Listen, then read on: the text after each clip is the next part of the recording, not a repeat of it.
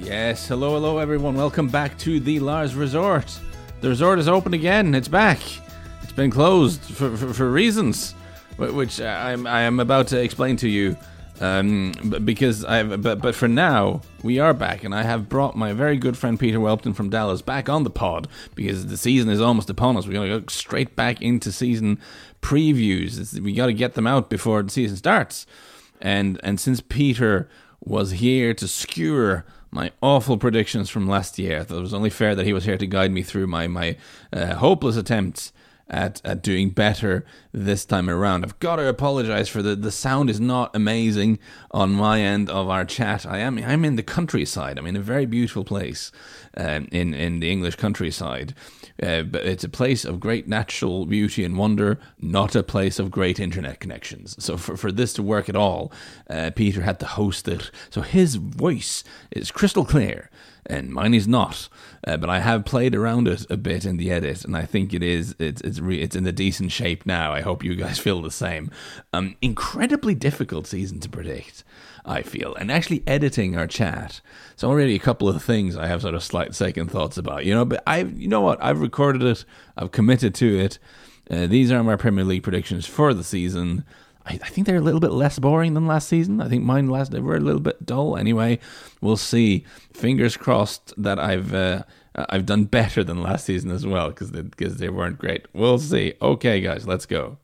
Well, hello and welcome back to the podcast to my very, very good friend, uh, Peter Welpton. You've been on before. The listeners know you. It turns out the listeners like you. The feedback was very good from the last time we had you on. I'm very grateful that you could take the time to come back to the resort. Well, Lars, that's delightful to hear. And you know that I will always have a conversation with you, especially if it's about, uh, so- I'm sorry, football. You're allowed to say soccer. Okay. You're, you're an American and an American who we like. It's it's okay. All right. That kind of stuff we're all right with. Um, you may wonder why I am speaking in slightly hushed tones Yes, are you- compared to normally. Sometimes I'm a little bit more out there. Are you in a library? Can I guess where you are first? Are you in a library, Lars? I feel like I'm in some ways in the library of the countryside. Um, I'm Oh. I'm outside a pub. That's not a Um, shocking revelation. Well, yeah, because as is almost tradition now with the Lars Resort, the episode kind of has to start with an apology and an explanation as to why it's been a while since the last episode of the Lars Resort. I know why. The summer hasn't been exactly as planned. The summer has been fascinating. I uh, the big announcement you may have heard by now. I have written a book, and uh, it turns out, yeah, it turns out writing a book is uh, is kind of hard. It's it's a significant amount of work. Um, so my ambition of being able to do this throughout the summer and throughout the spring, really as well, simultaneously to all my usual work, that that turned out to be quite foolish. Uh, so I've, I've I've tried to juggle writing a book with doing all my usual stuff. I've mostly failed, uh, but now the book is uh, written. Well- we're sort of in the in the editing phase. So now it's all all systems go with the Lars Resort. But the book is named Haaland, uh, the incredible story behind the world's greatest striker. And there are very few things that can convince me to do quite as much work as writing the book entails. And uh, being able to tell the story of Erling Haaland to the world is, is probably the only one I can think of right now. So I'm very excited that I got to do that. I'm very excited about people reading it. And uh, I am also excited that it's a little bit the most heavy work is behind me, so I can get back to the resort My and my regular duties. My good friend, if writing a book was easy, much like podcasting, everybody would do Mm, it. Podcasting is easier. Let me just say that yes, right now. that's what I'm saying. Like everybody's got a podcast these days because it's Oh, see, easy oh, to do. This is how frazzled my brain is. I completely missed what was a very, very good joke. That's okay. But but but hence the hushed tones, not so much the book itself, but because to to reach my target, I decided to kind of take the dog and up sticks and rent a cottage in the countryside to, to have some peace and quiet. And You went And full tip-tap away. Unabomber is what you did, Lars. my God, that's very dark. But yeah, well, I mean, not entirely dissimilar. And my current abode, I mean, the Wi-Fi is a very similar quality to the broadband that the Unabomber had in his shack. um, it's, it's kind of just about faster than smoke signals, but it's on some days the smoke signals have it. You know, it's close. So I've had to to, to record this to get you on the line from the great beyond uh, the sea. I've, I've headed down to the pub, which is closed because it's Monday, because it's the countryside, so the pub isn't open every day. So the pub is closed, but there are benches, and I can get really good sort of 4G on the on the phone. Wait a second. Here. Wait a second. You are just sitting outside a closed pub, Mm. recording the Lars Resort in some Yes, uh, wilderness spot in central England. I, in in the Forest of Dean. Yeah, it's lovely up here. Wow. Uh, so, so it's yeah, it's right towards the border to, to Wales. But I am a little bit worried that the pub landlord, who I've gotten to know quite well, will hear hear me or hear something and sort of come down to what on earth is this? Even when I'm closed, you turn up, Lars. What is wrong with you? Um, th- there might be interruptions A drinking in that problem. regard. No, not drinking problem. Listen, I've been in the cottage on my own for a huge chunk of the summer. I needed some company, so yeah. Uh, but uh, I've had a very good time here and writing the book. It's all been a fun, fun adventure. And I was really horrified the first time I sort of saw on Twitter. There was like ten days until the start of the season. I'm like, what? When did that Yeah, happen?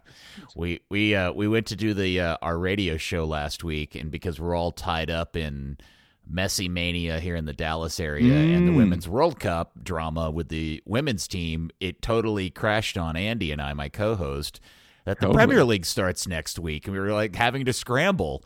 Um, because this was our last show prior to the start of the uh, to the league, and we hadn't even put two seconds thoughts into it. So Yeah, no. I, mean, I have to ask you. You you went to see the the, the, Magic Man yeah, I did. yesterday, did. you not? You were there. How how was that watching Lionel Messi, the best player of all time? I think we can say in your Um, home stadium. Yeah, it was it was the most surreal uh, uh, evening I've had in a very long time. I've been a fan of this club since literally the day it was uh, in, it started, which is now almost thirty years. I was there when it won its first trophy. I was there when it lost in the league final. Uh, but last there was nothing like what I saw last night with twenty just at twenty thousand people in our home stadium with the best player ever uh, literally reaching into our collective chests and ripping our collective hearts out and showing it to us when he hit yet another stunning world class free kick to tie it at 4 4, and then they proceeded to beat us on penalties. In this Yeah. weirdo little side tournament that uh, MLS has paused their league season for for a month um, in um in a collaboration with the Mexican League. Um, and so it's called the Leagues Cup, and it's all silly, and nobody really cares about it other than Messi, right? So, um, Yeah. seeing Messi play against my town, my hometown club, uh, that I am a, uh, a a big day one fan of, was just. I don't. I, I don't know. It was weird. Uh, my favorite story out of it, Lars, is last night there was a teenager uh, sitting in front of me with his dad, and they're both fans of. They're both Dallas fans. They're regular attendees of uh, of games, and I think I think the teenager actually plays for the club at some level. And he was just watching him go through all the emotions of the game last night, all the messy emotions, if I, as I call it. It dawned on me that uh, that was an evening that kid will grow up and remember and talk about for the rest of his life. And I thought that was really rad. Totally. And I mean, we we make jokes over here about like MLS not having much history and stuff, but you know, you've you've been watching them since they were the Dallas Burn, Yeah. uh, many many years ago, and you've seen some strange things on that journey. I would imagine. Boy, so I, I I do yes, I, I I owe this to you that you got to see. Uh, the best player of all time, still good, you know, not in his prime, but can definitely still do the things uh, that you got to see. That that's really cool. here's the here's the thing. Not only did I get to see Messi last night, I got to see Sergio Busquets and Jordi Alba because both of those guys have also joined this same team in Miami. And on any given day, either of those guys joining an MLS club would be a massive story. But not only have they both joined MLS, they've both joined the same team, and it's all gotten buried because Messi's also joined. And so it's just the weirdest thing. The whole thing has just been very surreal, as I said. Yeah, I have seen the first goal, which was very much them three playing the hits. Really, I mean, that was, was kind of like when, when when the Rolling Stones are still doing shows. You know, they're a bit old, but they're still doing the things. I'm very delighted because I think this is the fourth game that Busquets has played in. They've, I mean, all three are not all. This is the first game Alba has started, but this is, I think, the fourth or fifth game Busquets and Messi has played in. And I was very proud that my club and our holding midfielder, which also happens to be an Argentine, was the first one to get stuck in and foul Busquets at mm. midfield and not let him turn and just pass the ball as he wishes. Um, and so that was pretty delightful to see. I actually was one of the few people that got up and cheered when he did it. Uh, it was a very weird moment. Why would you be cheering your guy fouling Busquets? Because somebody's got to foul Busquets. You can't just let him pass the ball when he wants to, as the other four teams have. So goodness I mean, gracious. Bad, bad that it took several games for someone to find that out. But there we go. Here we go. Yeah. Sorry. Listen, um, I feel like no, no, no. I digress. I'm the one who brought us onto this, but I've it's just I haven't spoken to you for a little bit, so I mean, we could do a whole pod on this. But my ambition is to have a chat uh, which is kind of the mirror image of the nice chat we had at the end of last season, where we sort of skewered my, skewered my awful predictions. Now you get to be here when I make those awful predictions, so that is uh, that is quite a thing. And because I've had my head I've had my head in a book all summer, not for the first time in my life, but it's the first time I've actually written it rather than uh, been reading them. I'm less clued up than usual. I'm sure there's even transfers I've completely missed, and and I've not read any other preview stuff. So I'm, I'm coming into this with like a clean brain, uh, for better or, or worse. Almost certainly worse, but uh, the, the, these will be un uh, you know takes that are un um, untempered with, un, untouched by I don't know knowledge and, and, and insight from other people. Well, you're. I don't know how uh, you're going to do this, Lars. This feels very seat of the pants, which is fun and, and a lot. Yeah, I like that. Because my read at the resort. My read on this season is that if we thought last year was going to be difficult to predict, and and based on how all of our predictions ended up, it was. This one seems nigh impossible.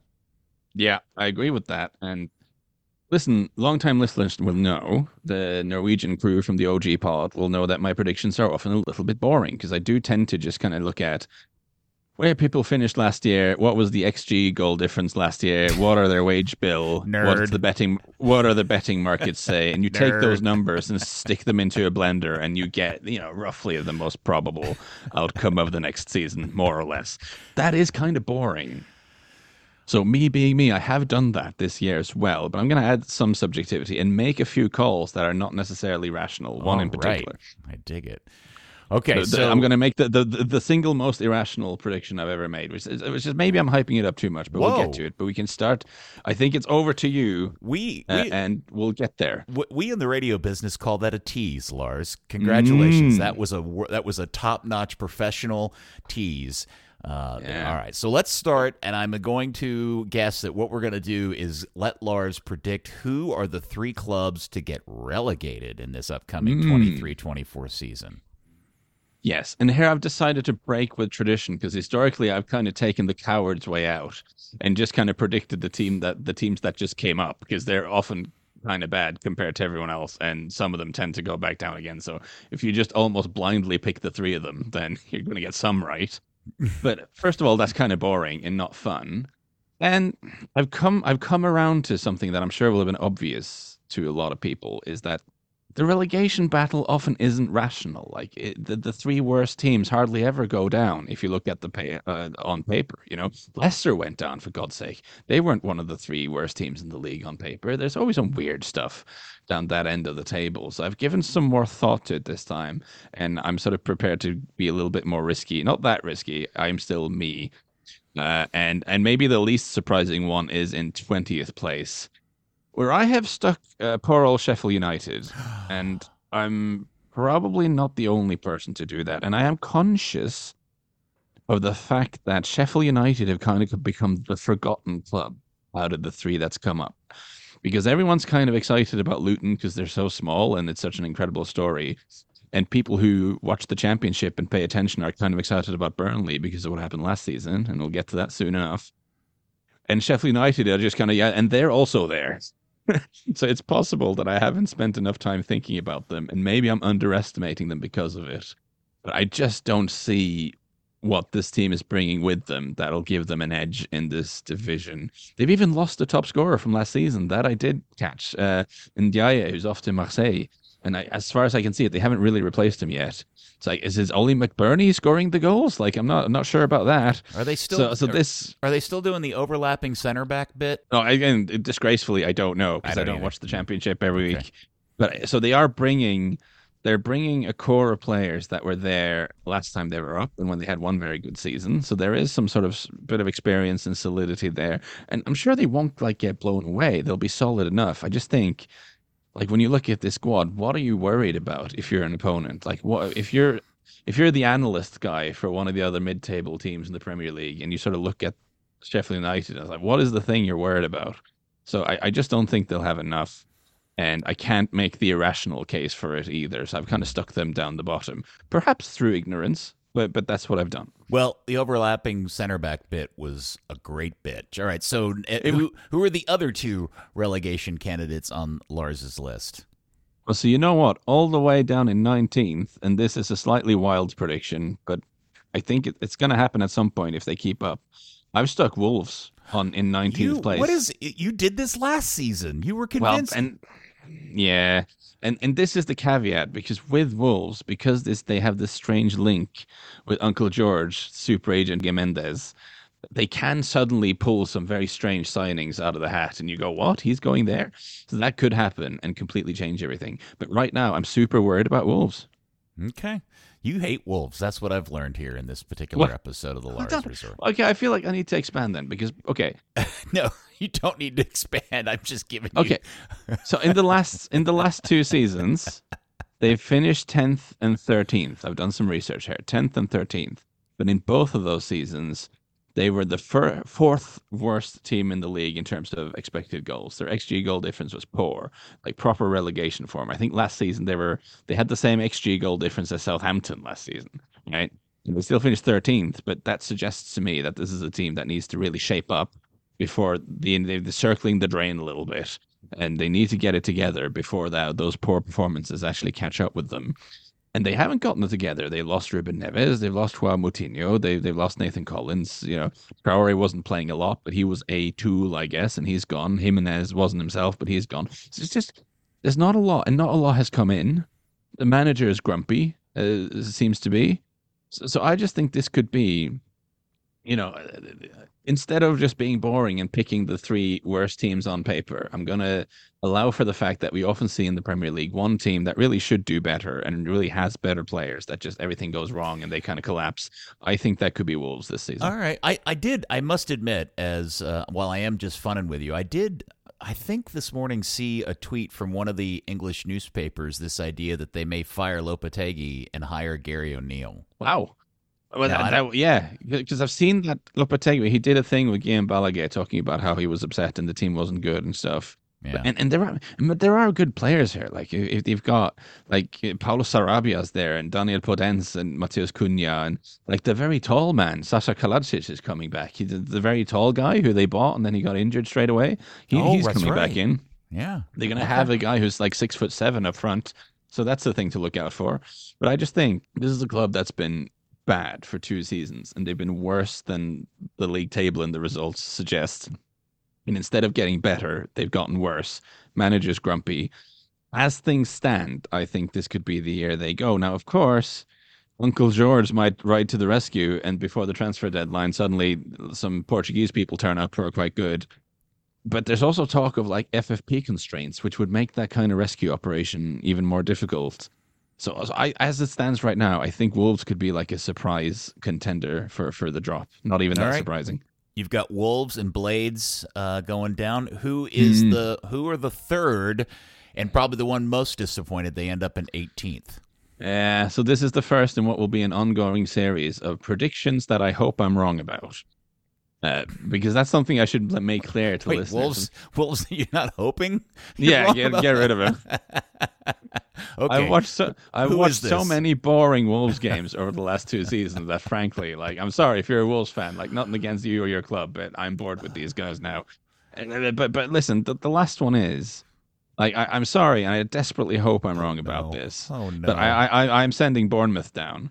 oh no. I am because yeah, sorry to the Las Vegas uh, ice hockey guy uh, whose name I keep forgetting. Bill Foley. And, uh, yeah, we made we made jokes about this last time. I probably we shouldn't go back there, but um, yeah, um, listen, Andoni Iraola, Iraola, Andoni Iraola, Iraola. So yeah, am I going to edit that? No, let's stay in. I'm bad at pronouncing things. Uh, Andoni Iraola. I try at least.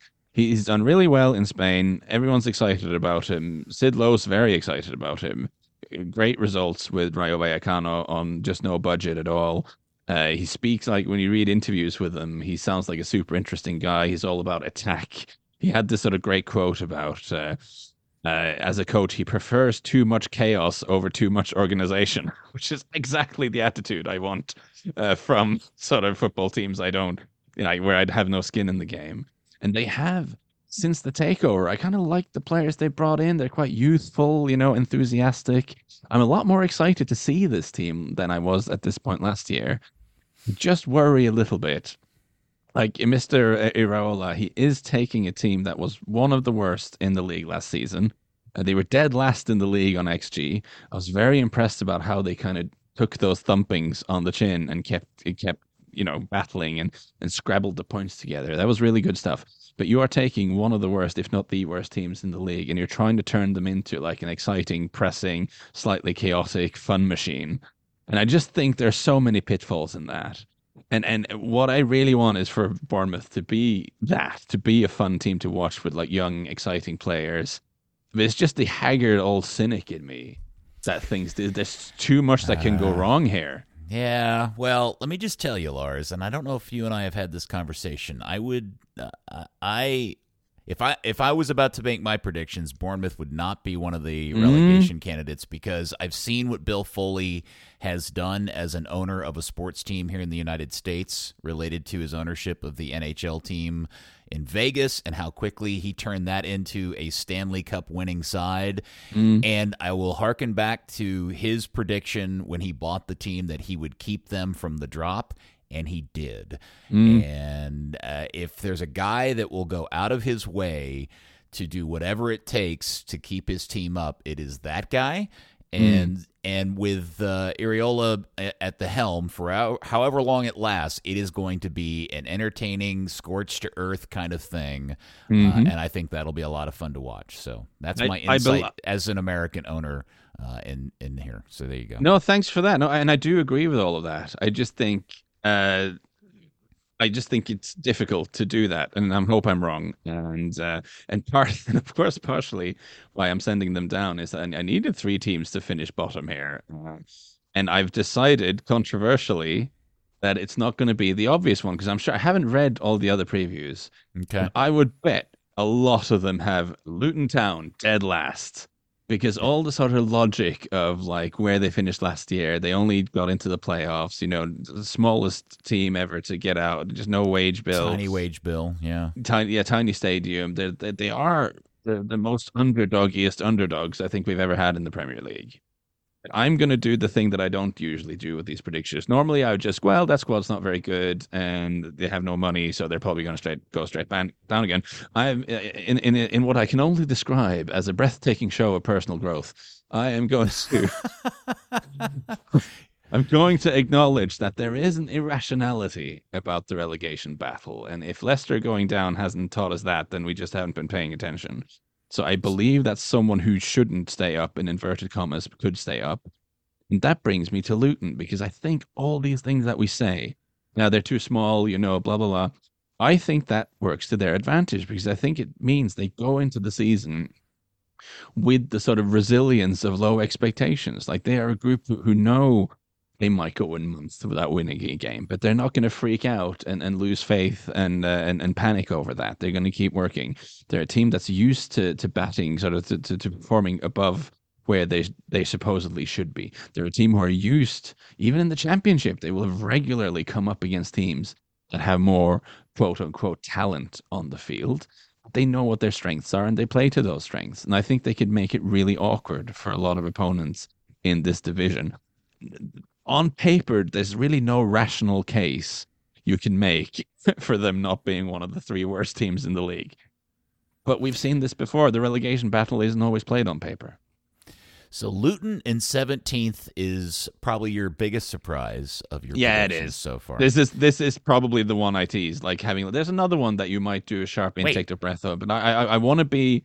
I, I did a secondary tease there, you see, but uh, I, I, this is the one where it's like people reading it might think I've gone slightly crazy because Really? I'm usually Okay. very yeah because I'm usually very rational about these things, and there's no real rational reason to think they should do it. I just think this is a team that's been punching above their weight for so long.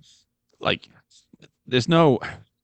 They defied expectation and logic and reason to get to the Premier League.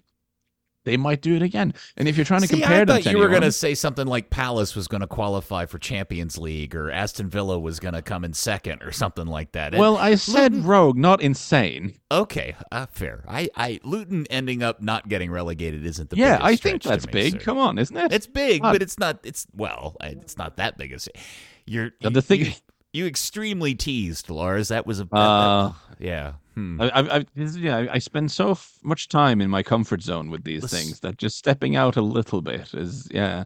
Uh, but, but okay, I, I think having Luton as not to go back down again is a wild, wild prediction, really.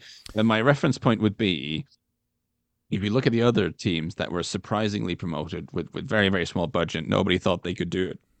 The two most obvious examples are Huddersfield and Sheffield United in recent times, and both of those stayed up for one season. So I just think Luton can can surprise people, even though there's no real reason to think that if you just look on the names on paper. But I, I think they're a bit more than that in a sense. Well, I'm going to suggest to those listening to this pod that you may now have some insight into what it might have been like to date or be romantically involved with Lars, because this is the kind of tease you could have expected. I'm saying, was- well, like I'm saying, we might have something special for dinner, and then it's like fried chicken or something. TV dinner. I'm going to take you to a fine evening out, Listen. and you end up at a fast food restaurant or something. I will have you know that in my relationship, I'm the one who wants to make a nice dinner and like make it romantic in the kitchen or something, whereas Polly's the one who like wants to eat lying down on the sofa watching TV because she's very tired. Being a nurse, she is actually very tired from work, whereas i've just been hanging around all day writing things, so I'm full of energy in the evening. So anyway, All um, right. Back to the list. We are at number 16, Lars. Who do you have in 16th place this I upcoming put Burnley season? in. I've put Burnley in 16th place. Yeah, I think Okay. again, I think they can make it, and that's also a bit of a leap of faith because there are some, you know, there are some negatives here. But I just we we mentioned it earlier. It was such a miracle what happened last season with Burnley because it's one of those things that there's no logic to this working. You know, he went down with this team that had been playing very dicey dice ball for so long and and and they got relegated and you have a squad full of like they're all Ashley Barnes in my mind uh, and uh, and and then s- instead of like getting someone who does a bit of stuff like that and, and try to like continue on in the same style with a different personality they got Vincent Kompany who's like really inspired by Pep Guardiola and wants to play like uh, Juego de Posición and all this sort of stuff uh, to an extent, at least. out it. And, and, and, and, and it just seemed like such a mad idea to turn Burnley into like a really possession heavy team. I was like, what? And he didn't have much of a budget to work with either because their finances weren't amazing when they went down. And it really shouldn't have worked. I mean, that should have been a total disaster. I- I'm sure I made jokes about him being gone by October. But, but they just won the championship by a mile. They got 101 points. They lost three games all year. Maybe it was that's what they totally were- crazy. Maybe that's what they really were all along, Lars, and it was Dyche that was holding them back. I wouldn't say that, but I just think it's a remarkable, remarkable coaching achievement. By It is. I agree. I, I, I understand why he was linked with bigger jobs this summer. I like the fact that he decided to stay and do at least one year in the Premier League. I mean, he probably he probably has his eye on the City job for when Guardiola eventually moves on. Do you not think? I mean, he's a he's a bit of a Oh, legend I- there already. I I think that's the biggest problem for that Burnley faces is how long is it before Vincent Kompany is stolen from them, and then what do they do then? Yeah, no, no, uh, that that is that that would be a concern. The other concern is, I wonder if they could have what I have delightfully dubbed. I think I have. I haven't seen it anywhere, which is the Norwich problem, which is when you have a team that plays like really positive and attacking football in the Championship, and then they go up and they just can't quite get results that way in the Premier League. You know, they do a lot of nice things. They're just a little bit too easy to play against. Maybe that's something that can be a concern. But then instead of having the Norwich problem, they might also perform the Brentford pivot, which is like because Brentford were quite possession y when they were in the championship, and then they come up, and Thomas Frank realized, well, we can't, we probably can't do that here, and they became a lot more direct, hitting it early for for Toney quite a lot, and this sort of things. So they adapted to the situation. I don't know, but but I, I like I'm suitably impressed with Vincent Kompany and the incredible job he did last season that I think he can he can uh, keep them up for this season. Yeah, we'll we'll get a good insight because they opened the season Friday against Man City, and I mm. I harken back to I was it was awful, it uh, awful place to start. Was it League Cup or FA Cup when yeah, they played yeah, each yeah, other? Yeah, yeah, yeah. And uh, suddenly, City just kind of trucked them pretty hard, and it was like, oh well, that's a little disappointing. Um, it will be interesting to see how much he uh, adjusts now that they're both in the Premier League. So, well, for me, I see that as almost like a freebie. That's like, well, you're not going to get any points there, are you? So you might just go out and just kind of see what happens. All right. So, who now is in fifteenth or where? Yeah, fifteenth. Uh, well, in fifteenth, I have put Nottingham Forest. Uh, I the think Forest. you know okay. the the tricky trees, uh, which is a great nickname. Um, I, I think they can do it. Stay up again. You know, they survived that very, very chaotic season in the championship, uh, and and and now in the championship. What am I saying? After being promoted, uh, they got they, they, they survived. Uh, yeah, that I probably might have to edit. We'll see. Oh, you're they, fine. they they survived their first season in the Premier League, uh, and uh, and and they had all this so many new players in, which they had to do because they came up with a very depleted squad. Then they had a lot of injuries, so they had to buy in even more people in January, and it was all a mess and and but, but it, throughout throughout it all, Steve Cooper was like he, managed the chaos, and I think he's kind of ended up with a squad that makes a little bit more sense now. I really like their front three.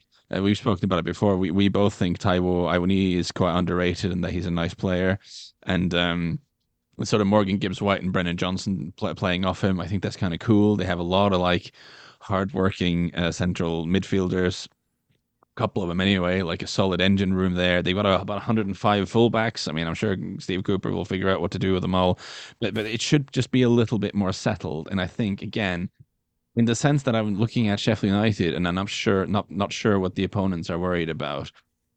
With Forest, they do have players that I think opponents worry about who who can can punish you. You know, so mm-hmm. as long as the owner like doesn't go insane and and start sacking loads of people because they've lost a few games, which I think can happen if he kind of can be, you know, keep, stay in control of his impulses, uh, I, I think Forest should be should be safe. Is my feeling. My my reaction to your first five predictions is you could throw those five in a cup and spill them out, and any random order is uh, just as likely to happen. But those are probably the five from fifteenth to twentieth in my head. I, I completely agree with both of those sentences, really. And I, I have listen, yeah, I'm a little bit disappointed that you poo-pooed my Luton shout. I that was a, because they're like the smallest thing ever. I'm not gonna let that go. I'm not gonna let that go. All right, sorry, I didn't mean to hurt your feelers. Uh, but, all right, but but in suggesting that these five are definitely the bottom five, the question I would put to you, turning the tables on, are you being a little bit kind on the team I have in 14th, which is Everton? Uh, possibly yes. I mean, but I'm like you, Lars. As I mentioned at the beginning of this, I haven't spent too much time uh, prepping for the new season, so I'm not hundred percent uh, up to speed on where Everton is at.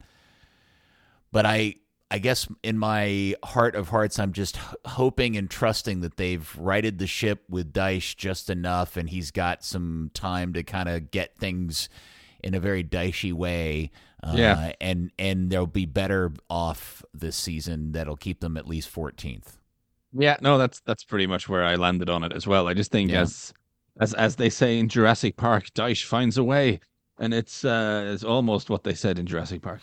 And, yeah, and it's I would... just if you yeah if you look at the last the games he was in charge of, he picked up 21 points in 18 games over a 38 game season, that means 44 points, and that is enough to stay up pretty much every season. And in, last season, they would have put them 12th. I, I, just real quick, I'm sorry. I, if I had to do anything different from what you've done, if I had to transplant Everton with somebody in that bottom five, it would be Bournemouth. Mm, yeah, yeah, yeah. That's fair enough. Uh, I, I understand that. I'm I feel I feel a bit dirty having sent Bournemouth down because I do share your enthusiasm. It's Sweet just you know- cherries. yeah, yeah, yeah, yeah. little But, you know, in, in, inside inside me, Peter, as you know, I have an ideal, an inner idealist and an inner cynic, and they're like punching each other constantly. and, and and and I guess when it came to came came to Bournemouth, this the cynic landed a big blow when I was thinking about Bournemouth. There's so- so I'm- for that, Lars. You do know that, right? Possibly, possibly. Well, with Everton, basically, because the finances are so bad, they haven't really been able to fix a lot of the things that were wrong last season. Yeah. Uh, so, so a lot of those things are still wrong. But the good news is they managed to end up take a pretty respectable number of points under Dyche with those things being wrong. So, I, I, if I was an Everton fan, I'd be worried about where the club is in the big picture. But I would look at Dyche and the effect he had on the team and tightening them up and all that sort of stuff, uh, and feel at least confident that they're not going to go down. And then there's all the other stuff to worry about in the in the medium term. Is kind of where I'm at with Everton.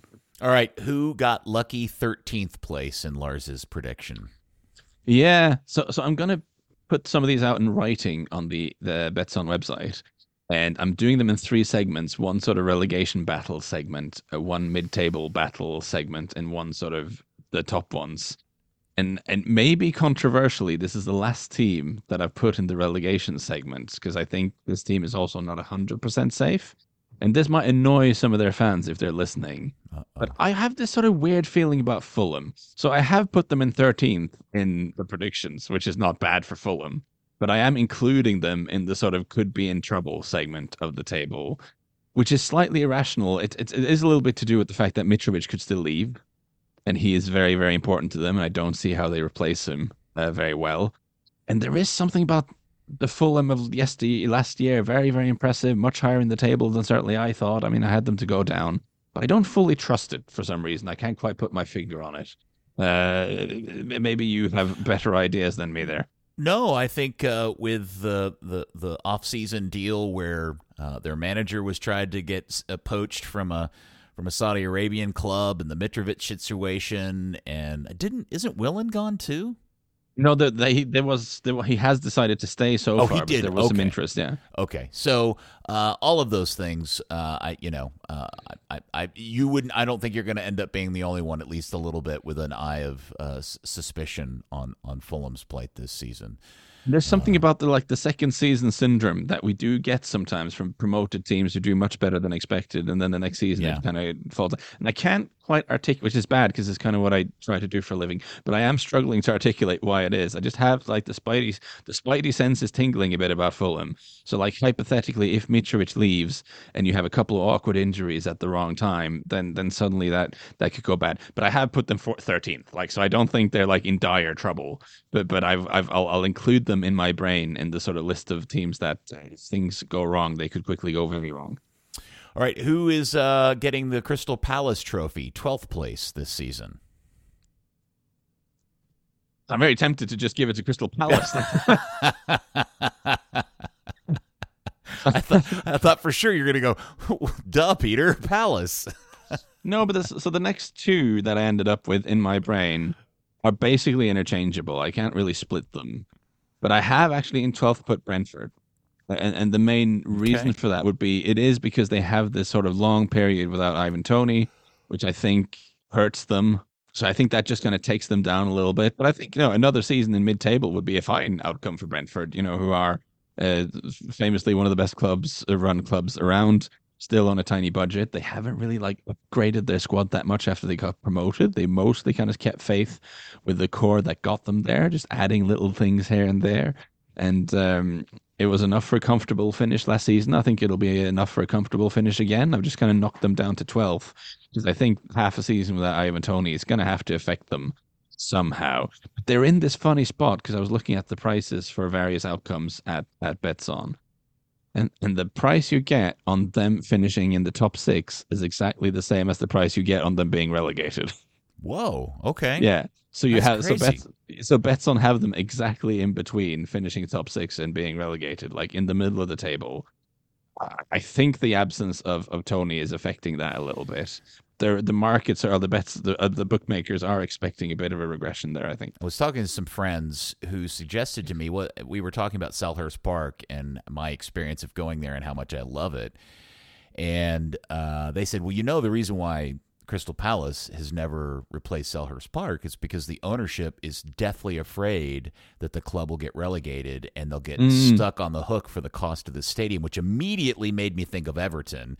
Yeah. Who are in the middle of building this amazing place right on the water and just how vital it is that they that they didn't and continue not to get relegated because of the the ramifications of what it would mean with this stadium in the middle of its uh, uh, construction if they were. Yeah, no, that's a that's a good segue into Crystal Palace. So I put eleventh, but like I think in my brain, Brentford and Palace are kind of indistinguishable as sort of teams that are shouldn't be in any kind of relegation trouble, but I don't see them being upwardly mobile either because of various circumstances. So I've stuck them in there. Uh, do you Palace think, in. Do you hmm? think? Do you think Roy finishes the season at Palace? Does he make yeah. the full season? So, so that's an interesting one, isn't it? The fact that it, they're back with Roy who is 75 now and just sort of I said, you know, this is my last job, as said before. And and it was a good story the way he kind of came in and reignited them and, and got the best out of uh, Eze and Olise, who I'm slightly obsessed with, as you know. Um, and obviously, I'm sure Palace are very grateful to him. But you do, they must still wish they knew how to quit this guy. Like if they were able to able to move on to something else. There is Roy the boy yet again to to try to fix things for them. But um, I think they'll be fine. Like you'll you'll get some of that old Roy Hodgson, old school defensive organization, and in front of it you'll have Eze and Olise kind of running wild. They looked like they were really kind of making a step up towards the end of last season you have lost Wilf Zaha, yeah, that's a blow. But with them two, you know, improving, I think you can absorb absorb that loss. Mm-hmm. And uh, so, so I think a completely sort of uneventful and dull uh, season in the middle of the table is uh, is in store for Palace, which well, I'm guessing the owners would take every day of the week. That sounds very Palace. Yeah. It does. All right, 11th. So now we have uh, completed the top half of the table. Congratulations, mm. Lars. Yeah. Uh, Sli- sliding into the top half. It's it's about to get complicated. I suspect. Right. All right, that was the bottom half. Top ten to come uh, tomorrow, I reckon. Uh, I think that's when I'll put it out. Um, can't really let this go about Luton. I thought that was a real swing uh, by me predicting them to stay up. That was I was looking at. You know, there's so you know there's so many limitations on paper. They're so small. I, I thought I was being properly sort of out there by predicting them to stay up. I don't think a lot of other people will do that. I haven't checked any other season predictions yet. Uh, but Peter was just not having it. He was not impressed. Anyway, I definitely share his view that it's super tight down there, and uh, I think he's gonna. I think he's gonna be pretty tight in the spots uh, in the other end of the table as well. At least when it comes to the question of the Champions League spots. So you'll get all of that and more in the next episode. Uh, see you then.